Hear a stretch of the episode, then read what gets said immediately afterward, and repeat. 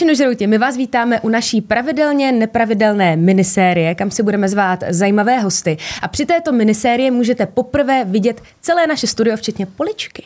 Ano, a právě na té poličce je kniha, kterou vám dneska budeme představovat, protože ji napsal náš úplně první host. A já jsem si říkala, že bychom se mohli představit právě tak, jak je představený na své vlastní knize. Podplukovník ve výslužbě, magistr Radek Galaš, je český policista, historik, kurátor a publicista, specializující se na historii českých bezpečnostních sborů a kriminalistiky.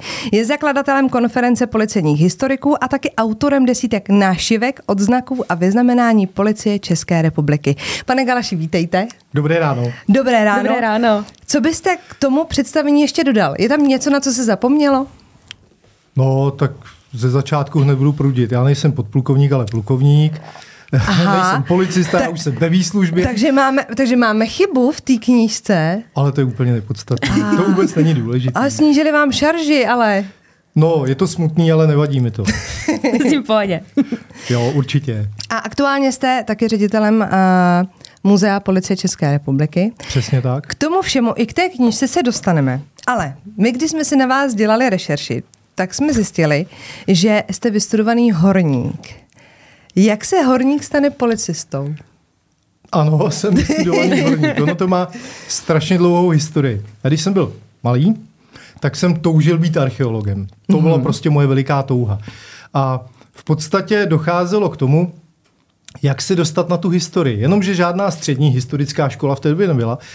A teď se nabízela jediná možnost, no tak půjdu na geologii, že jo? To s tím má jako hodně, člověk se furt hrabe v té hlíně a podobný. No, jenomže naše rodina, která zrovna nebyla dobře zapsaná u tehdejšího režimu, tak tam vyvstal problém, kam jako no, geologie, to byla prestižní záležitost. Takže nakonec jsem skončil díky protekci, a přiznávám to, e, tak jsem skončil vlastně na Báňský průmyslový škole v Příbrami. Vystudoval jsem horníka, Nastoupil jsem na doly vlastně v severních Čechách, na Měděnci, to byla legendární záležitost tenkrát. No a tam jsem pobýval až do roku 89. Mezitím přišla reforma důlního programu a, a ono to mělo jeden drobný háček. To, že by rušili doly, tak to by člověk nějak překous v té době, by vás zaměstnali jinde, že všichni jsme museli pracovat. No jo, jenomže problém byl v tom, že já jsem měl uzavřenou smlouvu na 10 let s dolama abych nemusel na vojnu. Takže ne, že bych, neměl, ten, že bych měl modrou knížku, vůbec ne, ale já měl smlouvu na 10 let, že budu fárat a prostě nemusím na vojnu. No jo, ale to teď bylo najednou ohrožený, že Jsem si říkal, Ježíši Kriste, ve 23 letech já půjdu na vojnu. To nejsem přece blázen. A ozvali se nějak geny eh, a v podstatě jsem nastoupil, nebo jsem se nechal znáborovat ke sboru národní bezpečnosti v té době. On totiž mu dědeček od roku 35 byl četník. No a a tak se vlastně stalo, že jsem v roce 89 nastoupil na náhradní vojenskou službu do Frýdku místku, jak my jsme tam tenkrát v té době přátelsky říkali do Mongolska. A tam jsem začal vykonávat náhradní vojenskou službu pět měsíců. Takže z té vojně jsem se stejně nevyhnul, ale nebyla dvouletá, ale jenom pětiměsíční. No i když ti dvouročáci říkali, hele, než tady být těch vašich pět měsíců toho výcviku, to tady radši budu dva roky. No a vlastně 1. Eh, března 1990 jsem nastoupil tehdejšímu ještě sboru národní bezpečnosti, respektive k policii a od té doby jsem byl více jak 20 let u policie. Takže to byla taková ta zkratka, jak já jsem se dostal přes horníka vlastně k činnosti policisty. No nás ten horník celkově zaujal a řešili jsme tady s Ludskou, co se vůbec učí na hornické škole. No tak tohle byla úplně unikátní střední škola, protože nás bylo 19 v celé republice. Jiná třída taková nebyla. Mm-hmm. To bylo důlní úpravnictví, úprava rud a nerudných surovin. Odborný název, ale učili jsme se prakticky všechno. Učili jsme se, eh, my jsme měli třeba i takový předmět jako kovářství, soustružení a podobně, tesařinu, že? takže eh, my jsme se učili být horníkama, ale naším prioritním posláním nemělo být eh, ten horník na té čelbě a přiražbě, ale technik, důlní technik, mm-hmm. krásně česky řečeno Steiger, že jo. Což se mi teda nakonec povedlo a bylo to kouzelný, protože když mi bylo 19, tak já jsem vlastně už dělal toho Steigera na dolech a měl jsem třeba 100 podřízených a, a řídil, řídil jsem těžbu vlastně e, železné rudy, která se dodávala do temelína, do betonu, který se dával kolem reaktorů. Že? Mm-hmm. Takže To byla obrovská škola. No ale začínal jsem úplně jako obyčejný horník. Ono tak by to mělo být asi v každém povolání. U té policie jsem to měl vlastně stejně. Začínal jsem jako úplně obyčejný horník čištěním e, stružek pod zemí dole, tam hluboko. A, a taky záchodů, že jo? tak konec konců to je osud každého bažanta. No až jsem vlastně se toho krásného dne dostal e, na tu pozici toho Steigra. No a, a pak už člověk dělal vlastně všechno možné pod tou zemí. No. Ale byly to rudný doly, žádný úhelný, tam bych nevlez. A když jste nastoupil k té policii, musel jste si dodělat nějaké vzdělání? No, vzdělání. Já jsem měl průmyslovou školu, takže jsem měl maturitu. V té době ještě se nabídali nematuranti. My jsme jako maturanti vlastně udělali akorát závěrečné zkoušky a ti nematuranti tam byli o rok díl, vlastně na tom výcviku a dodělali si maturitu. Oni byli na takzvaným černým praporu, na černáku se tomu říkalo. No a, a ti v podstatě si tam dodělávali maturu. My jsme nemuseli. Ale ta škola byla vnímaná, vlastně ta policejní škola byla vnímaná jako střední škola. Takže e, my jsme si dodělávali víceméně odbornou e, část, ale matura, nematuranti si dodělávali ještě maturu. Dneska vlastně nematuranty nepřijímá policie. Ale když budu mít třeba střední školu s maturitou, tak té policie můžu jít a potom si jak dodělat jenom odborné vzdělání, nebo už to máte jiný pravidla? No, já se přiznám, že se v tom občas trošku ztrácím a to jsem pak absolvoval ještě vysokou školu, že můžu vzdělávat e, dospělí. E, ale dneska to funguje tak, že nastoupíte k policii, znáborují vás a v podstatě máte základní odbornou přípravu, ta je tuším pětiměsíční a pod tou se skovává, plus tedy další nástavbové výcviky e, a pod tím se skovává vlastně ta odborná příprava. Takže jako maturant nastoupíte a stejně musíte do policejní školy. Mm-hmm. A vy, když jste nastoupil tenkrát k policii, tak pamatujete si úplně na svůj první případ, na kterým jste se podílel s kolegy? Já se musím hluboce zamyslet. Já jsem nastoupil na, na místní oddělení. Víte co, ono úplně první moje zkušenost nebyla v rámci e, služebního poměru, ale v rámci vojáka náhradní vojenské služby, protože e, když byla vyhlášena amnestie Václava Havla, tak nás jako zálohu ministra vnitra vyslali v únoru, v lednu v lednu e, do Předova, kde se přepravovaly vlastně vlaky s těma propuštěnýma trestancema, bejvalejma už v ten okamžik. A protože ta situace v Praze začala být opravdu bezpečnostně absolutně nezvladatelná a ten zbor ji nezvládal, tak jsme byli posléze nasazený právě tady v Praze e, v centru na noční směny jako vojáci náhradní vojenské služby. To mělo svý obrovský kouzlo a byla to neuvěřitelná zkušenost, protože my jsme byli ubytovaní na Zbraslavy, Vždycky nás naložili na ty obrovské Tatry, teď nás přivezli před novou scénu Národního divadla. Zrovna když končilo představení, eh, my jsme začali vyskakovat ven, teď ven vycházeli ty lidi jako už konečně v té svobodě, že už se mohlo hrát v divadle cokoliv jiného, než to, co bylo předepsané. Teď najednou tam vyskakovali ty vojáci s plným palebným průměrem, samopaly a bedny a teď ty lidi šíleli, ježíš, oni nás chtějí zase postřílet tady jako Už na zase. národní. Už zase, jo. Už zase. A, a my jsme potom eh, zavřeli, uzavřeli tvar, vyrazili jsme do Bartolomějské ulice, eh, nejznámější policejní adresa v republice, že jo. Tam jsme odezdali všechny zbraně, veškerý náboje, dostali jsme jeden obušek a pásku SNB a s tím jsme odešli sloužit do ulic. Jo. A já jsem byl přidělený do školské ulice, pod nás spadalo vlastně Václavský náměstí a hlavní nádraží. Ještě jsme měli jeden zákaz, my jsme měli takový fialový nášivky s nápisem Vojska ministerstva vnitra. A tu pásku SNB jsme museli nosit přesto. My jsme furt nevěděli proč. A ono to mělo politický důvody, protože eh, Hlas Ameriky a Svobodná Evropa tenkrát vysílali, že zabijáci z Podlisé hory, čili my z toho Frýdku místku, jedeme do Prahy znásilňovat dcery a ženy a střílet eh, do politických vězňů. Že jo? A aby jsme nebyli identifikovaní jako ty zabijáci z Podlisí hory, tak jsme to měli překrejt. Jenomže my jsme velmi rychle přišli na to, že ti, a teď budu mluvit tou policejní mluvou, že ty propuštěný muklové, který se tady, který zaplavili Václavák eh, a vlastně eh, zaplavili hlavní nádraží, tak se vlastně bojí těch vojáků vojsk ministerstva vnitra, protože mají pocit, že jsme něco jako paragáni, že jo. Jsme byli takový malinkatý paragáni.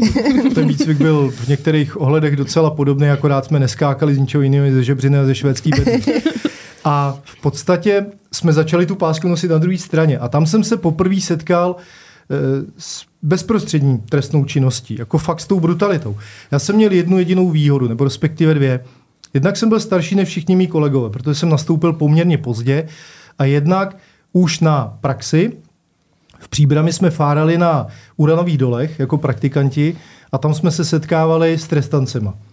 Stejně tak vlastně, když jsem potom dělal eh, na měděnci, tak celá řada mých podřízených nebo kolegů, horníků, no tak byli bývalí trestanci. Takže já jsem ovládal jejich mluvu, já jsem věděl, jak je rozeznat podle tetování, já jsem věděl, jak se s nima bavit, že jo. Pro mě to byla obrovská výhoda.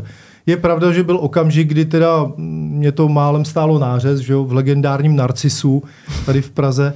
No nicméně to byla fakt eh, veliká škola a tam jsem se asi poprvé setkal, to bylo loupežný přepadení, nějaký vlastně se nemůže jmenovat a ani nevím, jestli ještě ten člověk žije.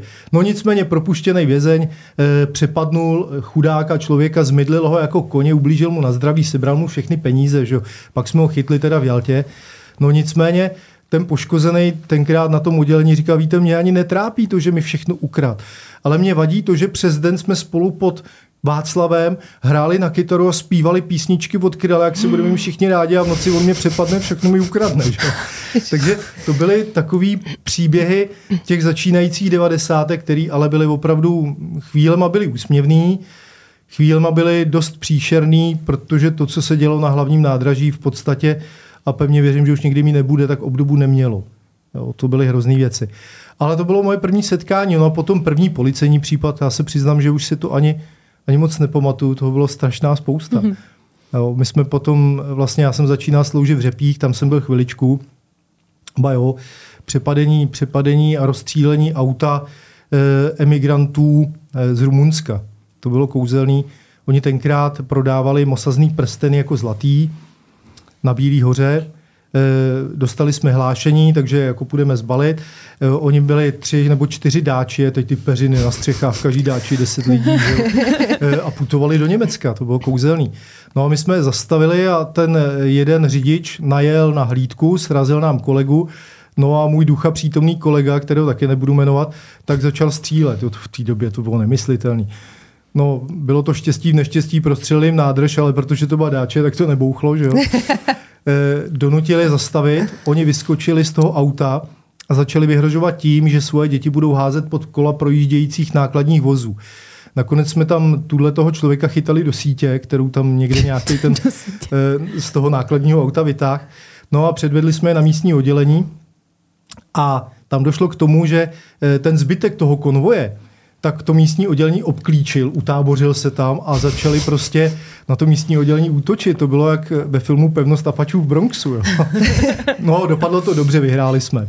Vyhráli jsme tlumočník, utíkal přízemním oknem, aby se tam eh, odsud dostal. Bylo kouzelný, když přijel zástupce Rumunska, protože tam se jednalo o Rumuny, přijel na místo, byl povolaný, jako co s nimi máme dělat, on se tam tak rozlí, říká, postřílejte, se si do auta a odjel. Je. No to, a, a my jsme tam stáli bezbraný, teda ne bezbraný, ale bezradný, ale dopadlo to dobře. E, ten pachatel byl skutečně potom podstíhaný za útok na veřejný činitele a ublížení na zdraví, no a ten zbytek potom poklidně odjel do Německa, takže e, to byl jako asi takový první velký případ. No a, a pak vlastně jsem přesídlil do Horních Měcholub, kde se otvíralo oddělení a tam jsem zůstal hodně, hodně dlouho a vlastně tam jsem došel až na tu pozici zástupce vedoucího pro trestní řízení. No a bylo to kouzelný, protože tam eh, to byly ty rizí devadesátky, kde jsme zažili všechno možné a, a kdy jsme ještě používali takový ty dneska už vlastně nemyslitelné postupy a přístupy a tam jsem si vysloužil svoji policejní přezdívku, to bylo taky kouzelný, tu první, pak tu druhou. A takže to bylo takový hezký období, ale myslím si, že bylo docela dost drsný a pro spoustu dnešních lidí i policistů dost těžko představitelný. A můžeme říct ty přezdívky? No, tak ta první byla, jsem byl upřímně, jo, to, to není jak dneska, ale tenkrát jsem byl mladý, nabušený, že jo, ještě z té školy vycvičený, říkali Tackleberry, že jo, i tamní drbanino, protože eh, jsem kouřil dýmku, to vlastně naši už nejsou na světě, tak už to můžu to říct. to můžete říct. Od svých 16 jsem si kupoval tabák známky Kapitán, eh, tak eh, potom mi, když už jsem začal dělat trestní věci, podobně jak mi říkali, Megret, jo. Vůbec nechápu proč. A e, přitom já jsem na ně byl fakt hodnej, jo. Opravdu, jo. Ale tak to bylo takový kouzelný, no nicméně, e, jak říkám, no, ty devadesátky i na takovýmhle okraji Prahy, kde jsme měli dvě velké sídliště a třináct vesnic, tak jako byly okamžiky, které byly docela dost krušný. No. A vnímal jste, my se musíme zeptat jako ženský a ptáme se hlavně z toho důvodu, že máme asi 80% našich posluchačů jsou ženy a samozřejmě to policejní povolání je pro všechny strašně přitažlivý. Vnímali jste vy jako policista třeba výhodu uh, při seznamování s holkama? No, tak to jsem nevnímal teda. Jednak v té době už jsem byl ženatý poprvé a jednak uh, víte co, to bylo trošku jiný, protože my jsme pořád měli ty starý zelený uniformy. Takže to mělo takovou tu pachuť. Jo. A můžu vám říct, že uh, vždycky, když jsme zatýkali nebo sbírali nebo nějakého drbana, tak samozřejmě hlavní argument, já jsem seděl s Havlem, že jo. Jsem vždycky říkal, ty, tu Havel seděl v čem? Asi v leteckém hangáru, ne? Tam seděli všichni společně. To byly prostě šílený argumenty. Samozřejmě, když už nevěděli kudy kam, tak nás hulákali, že my jsme jak ty komunisti. My jsme říkali, no to nejsme. No to teda jste. Říkám, ne, my jsme horší. No, protože my neznáme protekci. A, a bylo vymalováno, takže e, nevím, jak ženský na nás letěli, no ale zase musím říct, že díky možná uniformě, tak jsem se vlastně seznámil se svojí současnou manželkou, s kterou jsme přes 20 let a konec konců je taky policistka a, a vlastně už tenkrát tu uniformu měla, no, takže jo, letěl jsem na uniformu. Takže, takže trošku, jo. takže jste letěl. no a vy jste pak eh, nastoupil na prezidium policie České republiky. Jak jste si to užíval? Nebyla to pro vás trošičku nuda, když jste předtím dělal hlavně v tom terénu? Nechybilo vám to? Vůbec ne, protože eh, já jsem, no nechybělo, to člověku chybí vždycky, mm-hmm. že jo, mhm. asi. Ale e, já jsem nastoupil do týmu Oldy Martinů, který se potom posléze stal e, policejním prezidentem. A on v té době byl náměstek policejního prezidenta, takže já jsem měl tu možnost a tu čest vlastně e, mu i asistovat ve spoustě věcí. To byl taky takový potěr z Prahy 10, že jo, když to tak řeknu. Na Praze 10 začínala celá řada fenomenálních policistů. A byli tam fakt strašně fajn lidi. A hlavně tenkrát vznikal tým, takzvaný Angry Young Men, že? mladí naštvaní muži.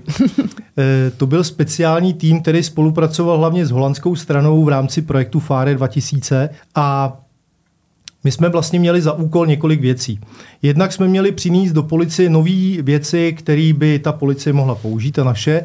A jednak třeba jedním z úkolů, a to jsme spolupracovali mimo jiný i s, irský, s irskou policií, tak byla třeba zavedení a implementace etického kodexu policie, protože policie do té doby neměla etický kodex. No a tam jsem přišel do styku s celou řadou fakt zajímavých lidí, úžasných lidí, e, taky méně úžasných lidí, ale to už je normální, že to, tak nemůžete mít všude jenom samý superlativy. A přišel jsem do styku s jinou policejní kulturou. Holandskou, začali jsme jezdit na Slovensko, jsem tam, do, koukli jsme se do Německa, Podívali jsme se do Polska opakovaně a to byly věci, které pro toho obyčejného místňáka byly úplně neuvěřitelné. Ale hlavně my jsme měli obrovskou možnost opravdu tu policii posunout do nějaké změny, eh, do toho, jak to dělají jinde. No, bylo to fakt eh, fenomenální. Bylo to zajímavé, bylo to neuvěřitelné. Dělali jsme třeba takové věci jako první veřejný průzkum eh, důvěry v policii. Že jo? To bylo do té doby nevýdaný, neslíchaný. Eh, ten etický kodex jsme nakonec fakt sepsali, tak jsem měl tu úžasnou možnost se pod něj podepsat, což bylo kouzelný a musím říct, že platí do dneška, což je krásný. A posouvali jsme spoustu věcí. Jasně, že jsme měli spoustu slepých uliček, logicky. Ale když něco objevujete, no tak abyste na ně nenarazili, že jo. No a byla to práce, která byla úřednická, už jsem se nemusel nikde mydlit s těma drbanama na ulici s prominutím eh, a stíhat eh, zločince a lumpy a, a vnímat to násilí a neštěstí, protože vemte si, s čím se policista hmm. setká. Jo? Buď s někým, kdo někomu ublížil, nebo s někým, komu bylo ublíženo. Takže to je velmi těžký, ta práce. Ale byla to zase práce jiná a byla to práce, která mě posunula zase někam trošku jinam. Jo? To, to i když v té době už jsem měl vlastně vystudovanou dokonce i policejní akademii, to bylo taky velmi zajímavý, zajímavá zkušenost, takže Uh, jo, bylo to zajímavé.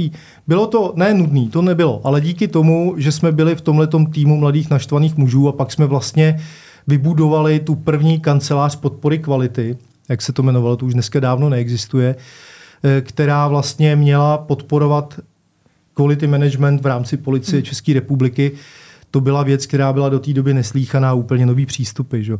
Já mám obavu, že v mnoha směrech jsme ale byli ne o krok, ale tak opět napřed. A, a proto se celá řada věcí prostě nerealizovala, ale a nebo se realizovala, aniž by to ty lidi vůbec tušili, že to vlastně realizují. Mm-hmm. Pamatujete si, jak dopadl ten první průzkum důvěry v policii? No jasně, že si to pamatuju. A? Víte, to bylo úžasný, protože tam bylo tuším přes 57% důvěry. To je docela dost, ale? To bylo obrovský číslo. Eh, pan policejní prezident tenkrát eh, byl nesmírně překvapený. A on ten průzkum byl specifický, byl telefonický, tou katy metodou, že jo. Bylo to velmi zajímavý, protože byl opravdu reprezentativní. Já už si nepamatuju, kolik tisíc respondentů to bylo, včetně všech věkových skupin a nevím, struktur a podobný. Ale podstatný bylo, že to bylo asi 25 otázek. Ten rozhovor měl trvat z pravidla do pěti minut. No jo, ale on se protahoval třeba na 15 minut. Ale ne vinou těch dotazovatelů, ale vinou respondentů, protože najednou jsme zjistili, že ty lidi se o té policii chtějí bavit. A to bylo hrozně zajímavý. Víte, nebyl to ten průzkum, kde vás chytnou na Václaváku. Máte rád policii? No, tak co na to odpovíte asi, jo? Mm-hmm. No. Spěchám na nákup, takže jo. rychle něco. No, nebo v mm. lepším případě ne, dali mi botičku. A vůbec nerozeznáváte, jestli to byla městská nebo státní.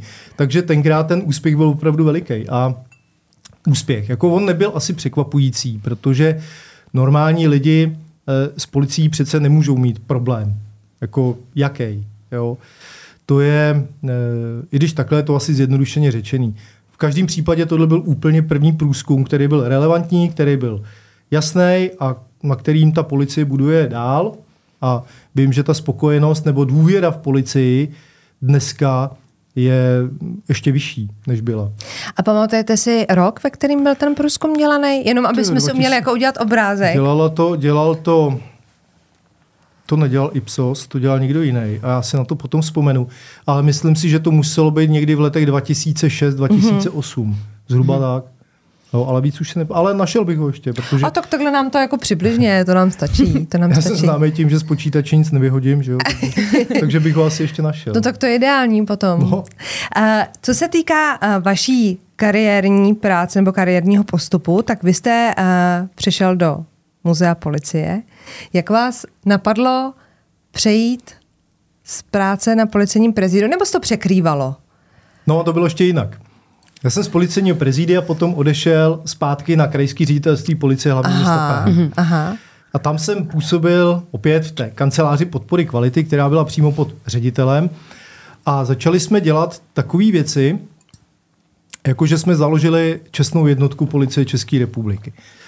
E, vlastně v rámci toho těch mladých naštvaných mužů my jsme jednoho krásného dne seděli v Domažlicích na školním policejním středisku s tehdejším jejich šéfem a teď to víte, jak to bývá, že jo, na večer už jsme a, a hýřili jsme myšlenky a, a to vytvoříte vždycky nejvíc věcí, že jo, no, nějakého dobrýho moku. A já mu říkám, ty hele, představ si, kdyby jsme zase udělali přísahu normálně někde na náměstí, jako se to dělalo dřív, mm-hmm. že jo. Mhm. A on povídá, jo, jo, to víš, to, to se dá. Říkám, no to není jen tak. No jo, jenomže on na rozdíl od nás, protože my jsme byli jaký trošku úředníci, on byl výkonný muž činu. A v podstatě asi tři měsíce na to udělal první veřejnou přísahu, veřejnou v úvozovkách, v Domažlicích. E, bylo to kouzelný, protože tam bylo asi deset přísahajících nových policistů. V té době to byla ještě přísaha, dneska už je to slib. Aha, aha. Což jsem nepochopil, ale to nevadí. Ten obsah je pořád stejný. A tenkrát e, tam byli příbuzní, byli tam ti přísahající, byl tam pan ministr vnitra Bublan, a byla tam čestná jednotka, no v úvozovkách byl to praporečník, který na žerdi od e, smetáku měl státní vlajku, ještě ji tak různě zmuchlal, dneska víme, že to bylo všechno špatně, že jo? ale bylo to poprvé a bylo to krásný. A já jsem tam byl s kolegama v četnických uniformách jako připomínka tradic. A protože velím šavlí přitom a přede mnou stál ten ministr, tak mu říkám, pane ministři, prosím vás, hlavně opatrně, já tady budu mávat tou šavlí. Jo, jo, jo, nebojte se, já si dám pozor. No samozřejmě si pozor nedal, jak jsem mu protěl kalhoty, e, ale nic se mu nestalo. Ani ochranka nezakročila, bylo to hezký. A to byla ta první přísaha. A my jsme potom udělali tady v Praze úplně první skutečně veřejnou přísahu. A to už jsem vlastně byl jako pražský policista zpátky. A ta se dělala na nádvoří Muzea policie České republiky. A bylo to neuvěřitelné, protože najednou jste tam měli 100 přísahajících a třeba 300, 400 těch příbuzných, známých kamarádů a, a začali si budovat ceremoniály a podobně. To všechno vlastně vznikalo potom v té Praze. E, začali jsme dělat i takové věci jako e, cenu ředitele. To bylo velmi zajímavé. Do té doby byl známý policista roku, ale on neměl moc kritérií. Ještě v dobách pana ministra Langra se podařilo, to jsem byl ještě na prezidiu, prosadit určitý kritéria, které jsou platný víceméně dodnes. A ta soutěž dostala opravdu trošku jiný a fakt skvělý rozměr, který dneska třeba nedávno zrovna byly udělené ceny. To člověk úplně omdlívá, za co ty chlapy fakt si to zaslouží. I ty ženský. A tenkrát vlastně se dělaly takovýhle legrace díky pražské policii. No a, a tam jsem eh, díky svý lásce k historii a, a i tomu předkovi, tak už v té době jsem byl poměrně úzkým kontaktu eh, s paní ředitelkou Marcelou Machutovou. Bylo to kouzelný, my jsme jí tam dělali ukázky dobový, že jo, a některý vedli ke stížnostem na ministerstvu vnitra, bylo to hezký. A poprvé se tam střílelo že jo, v parku a teď jsme dělali ty ukázky zákroků ze všech možných období. No a, a tak nějak mě to začalo víc a víc pohlcovat. Navíc moje diplomová práce e, na policejní akademii směřovala právě k dějinám. To bylo porovnání použití zbraně v období první republiky a v té době, to byl rok 99, kdy jsem promoval. No a vlastně to bylo, jsem si vždycky říkal v duchu, tě, jít do policejního muzea, to je jediný místo, který mi stojí za to jít do civilu. No a jednoho krásného dne, aniž by to člověk tušil, tak paní ředitelka přišla a říká, má místo vedoucího zprávy sbírek, což jo? A říkám, no a jak dlouho mám na rozmyšlenou? No, do zítřka.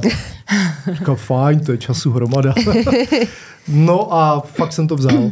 No a od té doby, vlastně to byl rok 2012, tak jsem vlastně v civilu a odešel jsem do e, policejního muzea jako vedoucí zprávy sbírek a od té doby tam jsem. No. No a ty jste teda na postu ředitele. No. A co obnáší práce ředitele muzea? Co to je pravdu nebo společensky přijatelnou odpověď? My jedině pravdu. Jedině pravdu Jedině a nic pravdu. než pravdu. No, eh, když jsem přebíral tohle místo právě po paní ředitelce Machutový, tak ona tak zvedla ten varovný prst a říká, ale myslí si, že potom budeš mít jako nějakou, jaký čas na historickou práci, jo, na to zapomeň. Jsem říkal, o Marcelko, to, to se neboj, to já si udělám. to nebyla vědma, to byla přímo to vyvěštila. Eh, no je to všechno možný, jenom ne ta historická práce, ale i tak se snažím si na toto místo udělat. A je to vlastně od sklepáš po střechu, mm-hmm. člověk musí být už všechno, elektrikář, instalatér, pokrývač, eh, já nevím, přes kamery a, a samozřejmě do toho personalista a, a účetní a no prostě všechno možný, normální práce ředitele. Mm-hmm. Jo, je to, ale jsou tam fajn lidi a dobře se mi tam s nima pracuje.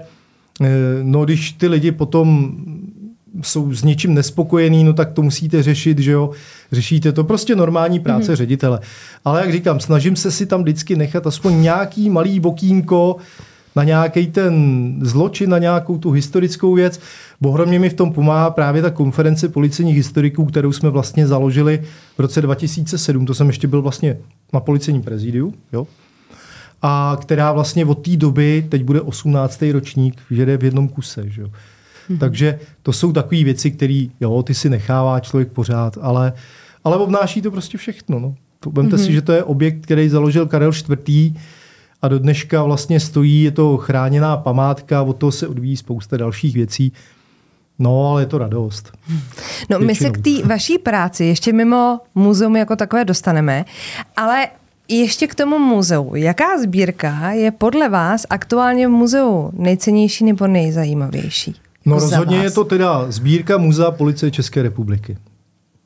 Takže úplně všechno. Úplně všechno. No. Nemá, nemáte tam třeba, tak dobře, tak jinak, nemáte tam třeba nějakou oblíbenou část? No mám muzeum. ne, e, takhle. My máme sbírku rozdělenou na x podsbírek, protože to se, by se nedalo. Fotky, negativy, filmy, e, potom tam máme, já nevím, falzifikáty, stejnokroje, odznaky, řády, vyznamenání, modely, písemnosti a tisky, ty jsem si nechal, protože těch lidí je opravdu málo, a zbraně. A samozřejmě e, to jsou věci, které jsou úžasné. Já myslím, že každý si tam může najít něco svýho, protože třeba jenom zbraní, tam my máme nepředstavitelné množství zbraní. My jsme vlastně s vojákama jediný muzeum v republice, který může vlastnit a sbírat ostrý zbraně. To žádný jiný muzeum nemůže. E, to děláme pouze my s vojákama, takže jsou tam některé věci unikátní, jsou tam zajímavé věci, jsou tam vražedné věci, že jo, samozřejmě. E, co se týče kriminalistiky, no tak máme tam spisy, předměty doliční a podobné fotografie, máme un, řadu unikátních fotografií.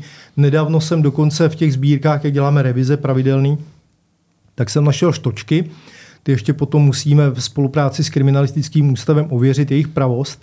To jsou štočky, z kterých bylo tištěný pátrání po jízdním kole v případu atentátu na Reinharda Heydricha. Mm. A vypadá to, že jsou to originály. Mm-hmm. Jo, je jich tam několik a je to přesně, vidíte na těch plagátech, co bylo, a teď vidíte ten štoček, říkáte, no jasně, teď se kouknete na ten materiál, to je ten zintál, jak se tomu říkalo, nekvalitní zinek, z kterého se ty desky dělaly. Říkám, fajn, to bude možná ono, takže po dohodě s kriminalistickým ústavem necháme udělat expertízu a oni nám přibližně datují, jestli ano nebo ne. Že jo? Takže je tam spousta věcí, které jsou hrozně zajímavé. Prostě já takhle asi nedovedu říct, co je tam nejkrásnější, nejzajímavější, nejvzácnější sbírka. To se asi říct nedá. No. Dobře, já bych se ptala no. jinak. Dokázal byste říct nejstarší a třeba nejnovější předmět, který v muzeu máte?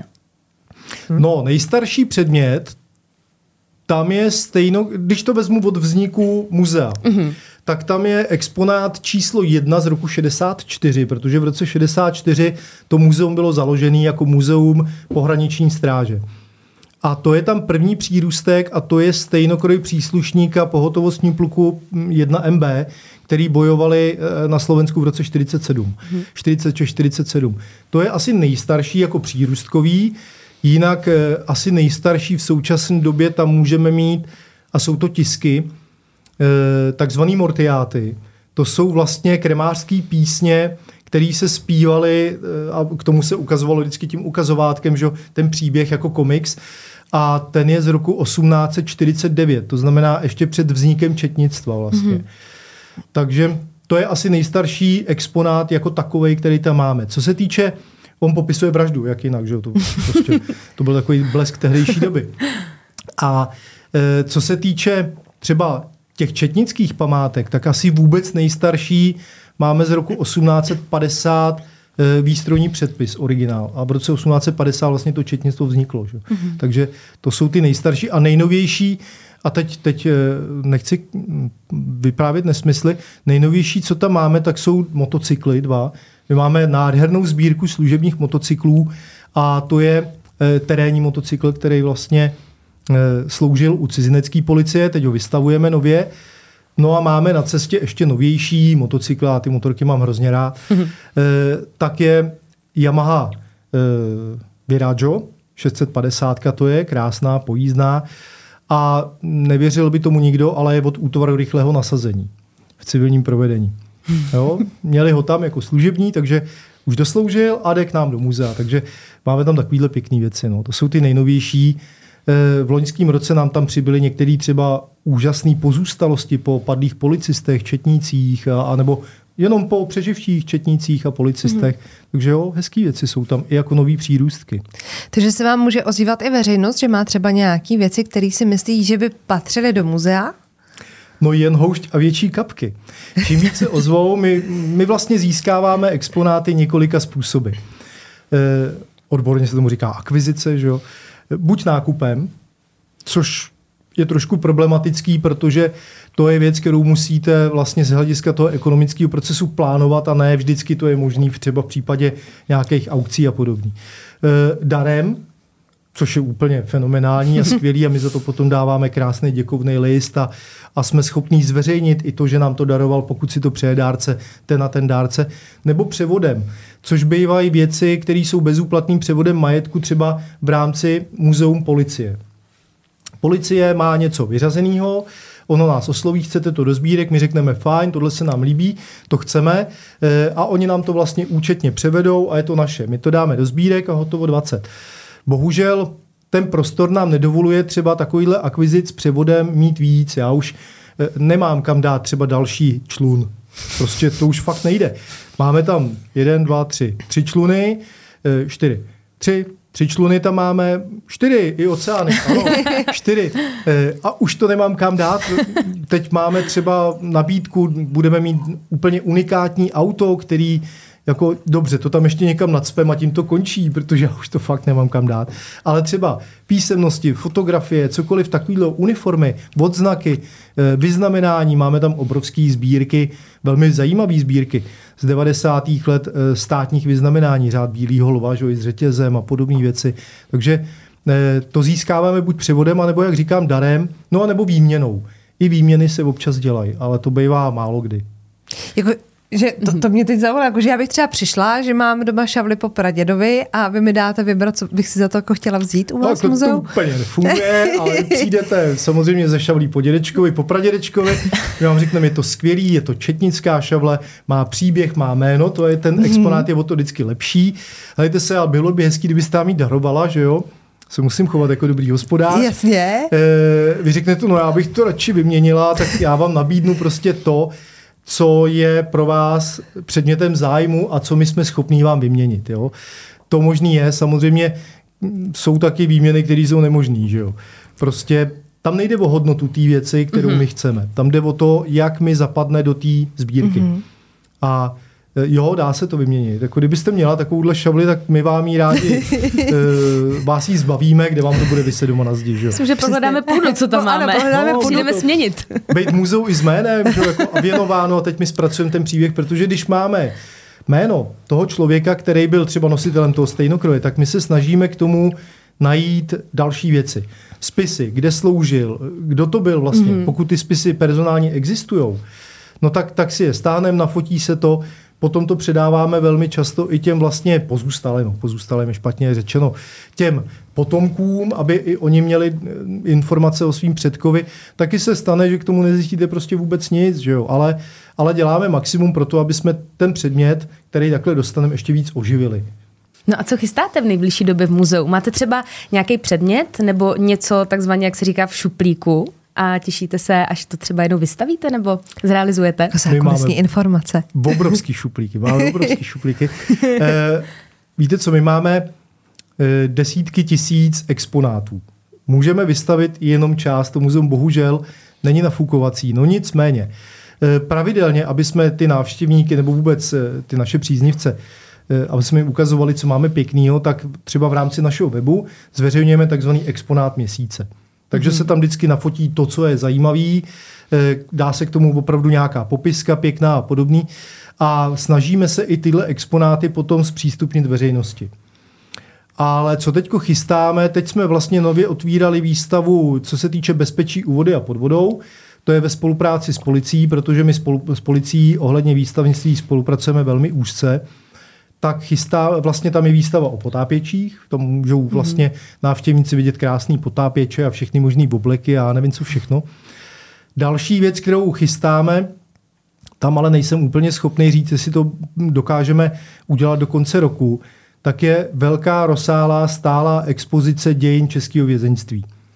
Protože to je věc, která dneska existuje, ale existuje vlastně v rámci památníku na Pankráci, v Sekirárně. A tam mm-hmm. běžná veřejnost nemá přístup. A je to hrozná škoda, protože to vězeňství má nejenom obrovskou tradici, ale i ten pokrok, který zaznamenává a podobně.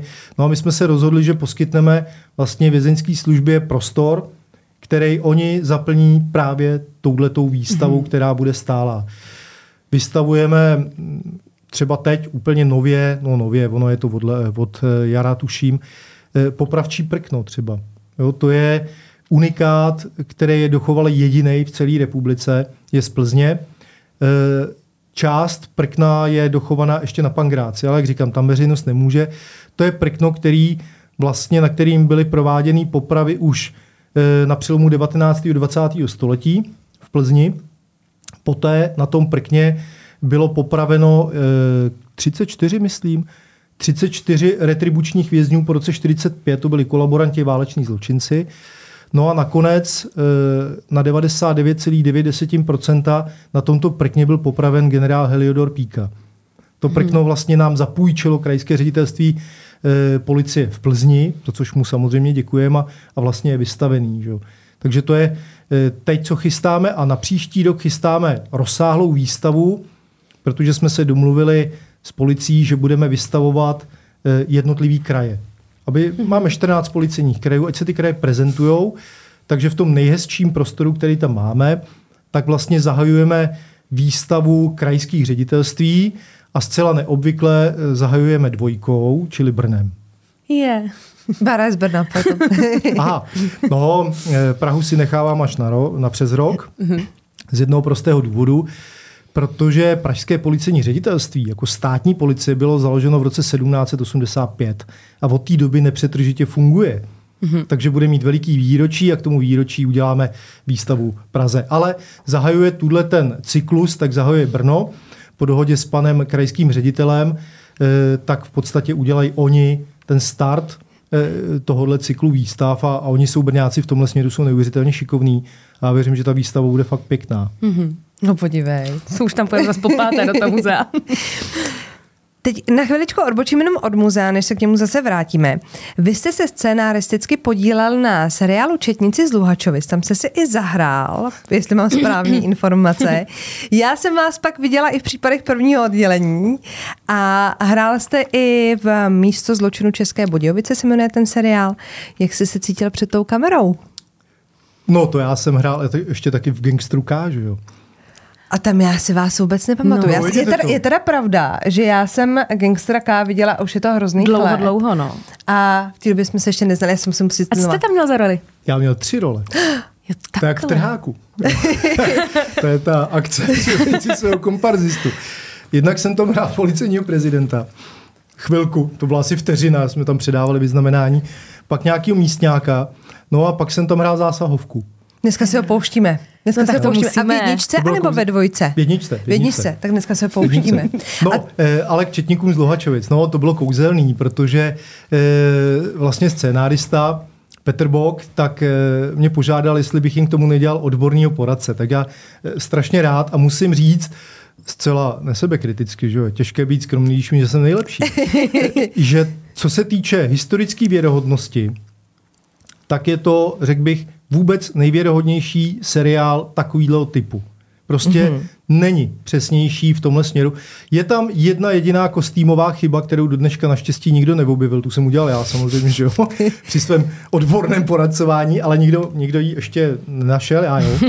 Ale e, fakt my jsme to tenkrát stavěli i na e, reálných případech. Logicky se to muselo překopat tak, ale o to je scenárista, aby to vůbec bylo zajímavý, aby to mělo spát, aby to bylo sledovatelné, aby se to vůbec dalo natočit. A já si myslím, že u těch četníků z Luhačovic se to obrovsky povedlo. No, a fakt ta práce na tom byla hrozně zajímavá. A hrozně mě bavila. No, ta role tam to byla úžasná. To, zase tam mám dvě role, že? jo. Eh, Četníka ve znělce. to je kouzelný, kdy eh, to bylo moc hezký natáčení na hradě Zornstein a potom vlastně jsem tam hrál na nějaký dražbě nějakého pána ve fraku. Jo, ale bylo to, tohle není ani tak nějak prioritou. Jo. Prioritou bylo naší fakt udělat seriál, nebo aspoň po té odborné stránce, aby fakt seděl. A tam sedí všechno. A jaký třeba máte názor na četnický humoresky? Sedí tam taky většina těch věcí? Protože tak- pro nás jako běžného diváka nám přijde, že jo, ale jestli tam jsou třeba nějaký niance. Ne, jsou tam samozřejmě niance, ale četníci z Luhačovic, eh, četnický humoresky jsou něco ještě trošku jiného. Mm-hmm. Četnický humoresky díky Michalovi Dlouhýmu vlastně eh, jsou fenomenální nejenom herecky, logicky, ale především v tom, že to je úplně první seriál, mm-hmm. který je vlastně o četnících. Do té doby četníci byli fuj a tabu a já nevím co, a, a nebo se o nich vůbec nevědělo. Minulý režim je prezentoval jako ty, kteří jsou ty bestie, co střílejí do dělníků a takovýhle povídání. Šo. Díky Michalovi a díky tomuhle seriálu ta veřejnost začala dostávat nějaký ponětí vůbec o tom, že ti četníci byli a že byli takový a makoví. Mm-hmm. Navíc se tam zase prolíná celá řada reálných postav. Jo, ten Michal Dlouhý opravdu, byť ty příběhy některý jsou taky samozřejmě reální, ale vsází na to, že ta pátračka eh, nebo ty její eh, členové, tak jsou skuteční postavy. Jo, a ten seriál tenkrát, a konec konců je to asi nejoblíbenější seriál do dneška, že jo, tak opravdu byl první, byl skvělý v tomhle směru, ale co se týče takových těch niancí, který normální divák e, nepozná, ale historika nadzvedne, obzvlášť když se zabýváte stejnokrojem a podobné věci, tak ty tam samozřejmě mm-hmm. jsou. Ale myslím si, že ten poměr eh, nedostatky kvalita, tak taky prostě ta kvalita tam mm-hmm. vede. Takže jste si ho někdy pustil ten seriál celý? Koukáte se na něj, když jednou ho jsem si ho pustil úplně celý. Jo. Ale já Četníky z Luhačovic jsem taky viděl jenom jednou. Jo. A neláká vás uh, se víc herecky zapojit, když si takhle jako dáváte ty dvojrole?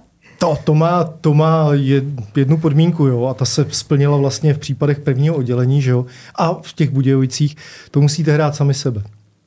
Hmm. Jo, a to dělají jenom ty největší hvězdy a ty nabídky nechodí. Prostě.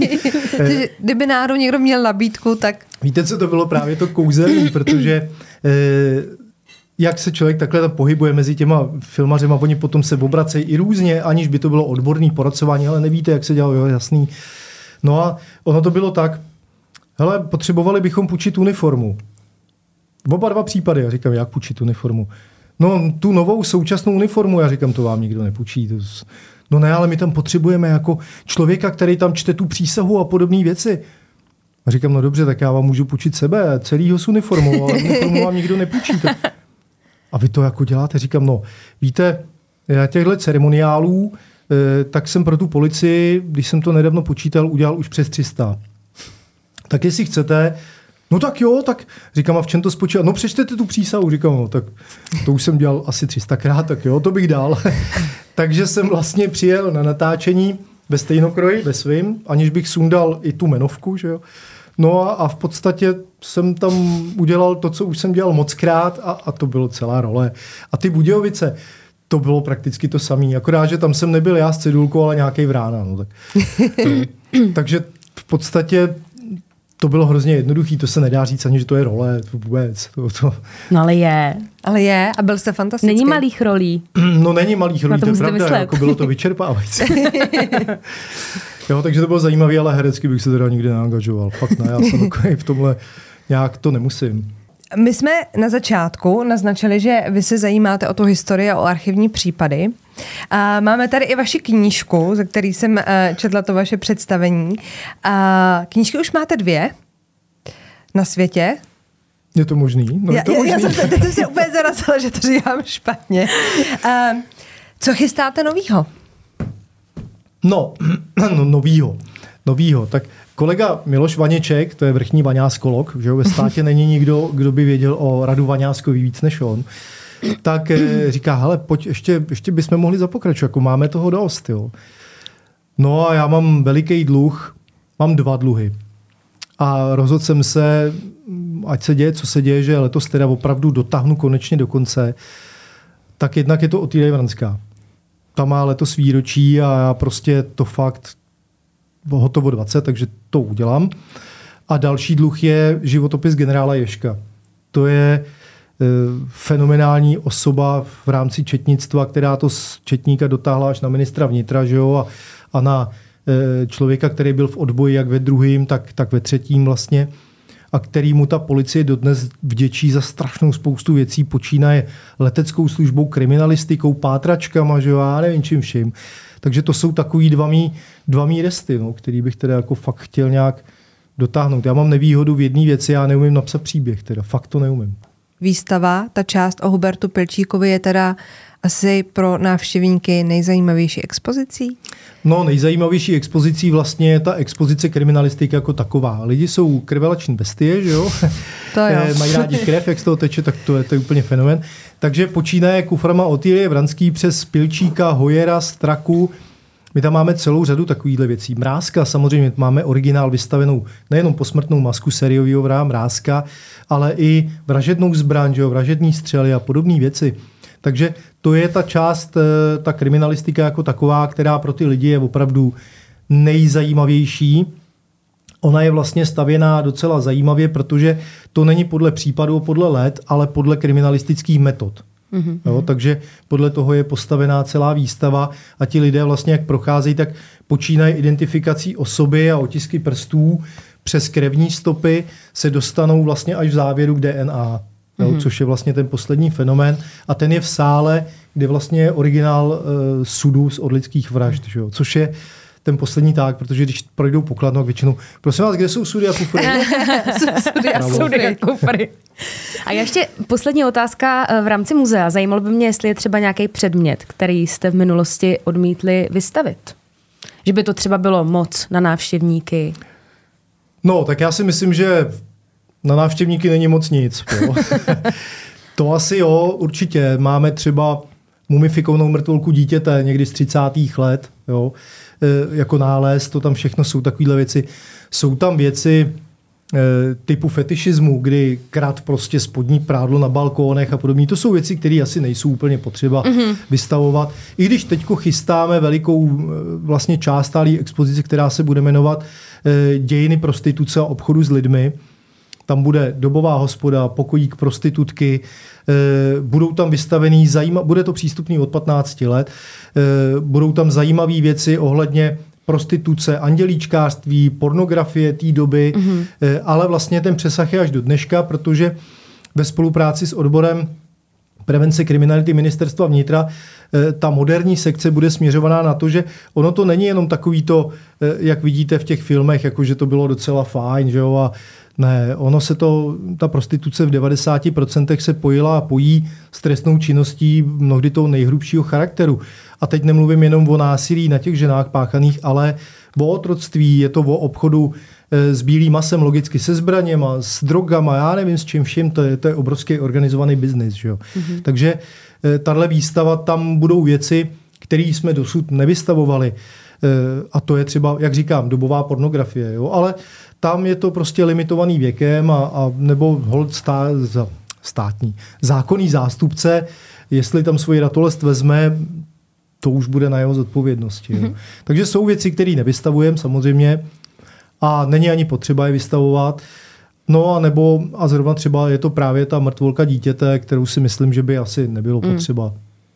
To by ten stěžovatel už podle mě přišel osobně si stěžovat. No, asi nejspíš ano, no, protože nechápe, že tohle všechno z toho hlediska policejního a muzejního je dokumentace činu, skutku a něčeho. Mm-hmm. A nikdy, i když tam máme vystavený e, lidský ostatky a podobný, tak to není žádným dehonestujícím způsobem nebo nepětním, jo, to, to v žádném případě.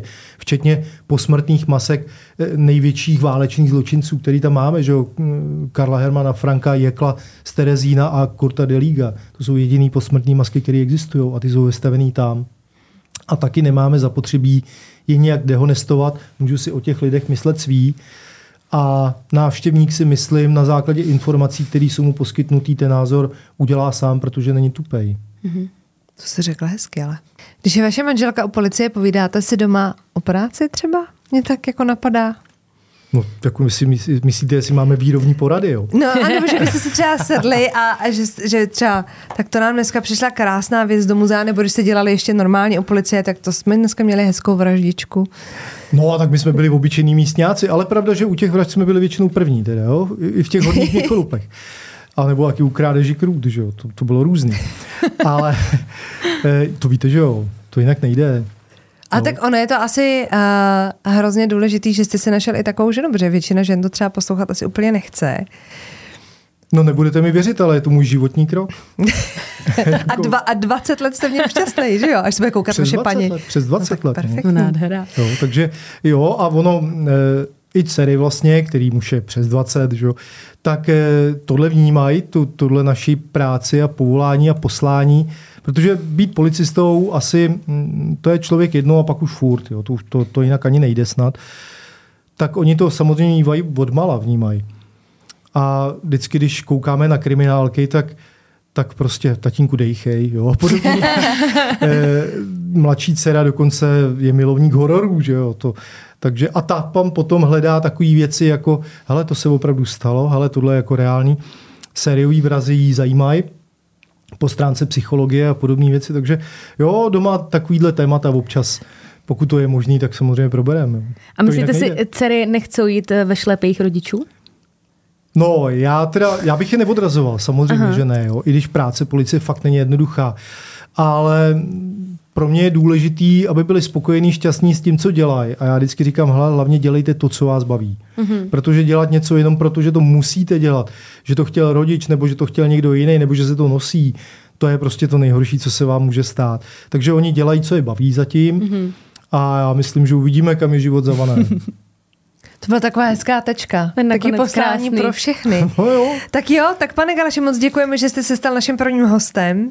Já Moc děkuji. děkujeme. A mějte se krásně a užijte si léto. Tak zločinožrouti. A bonusovou část tohoto rozhovoru můžete vidět na našem klubu na opradovézločiny.cz.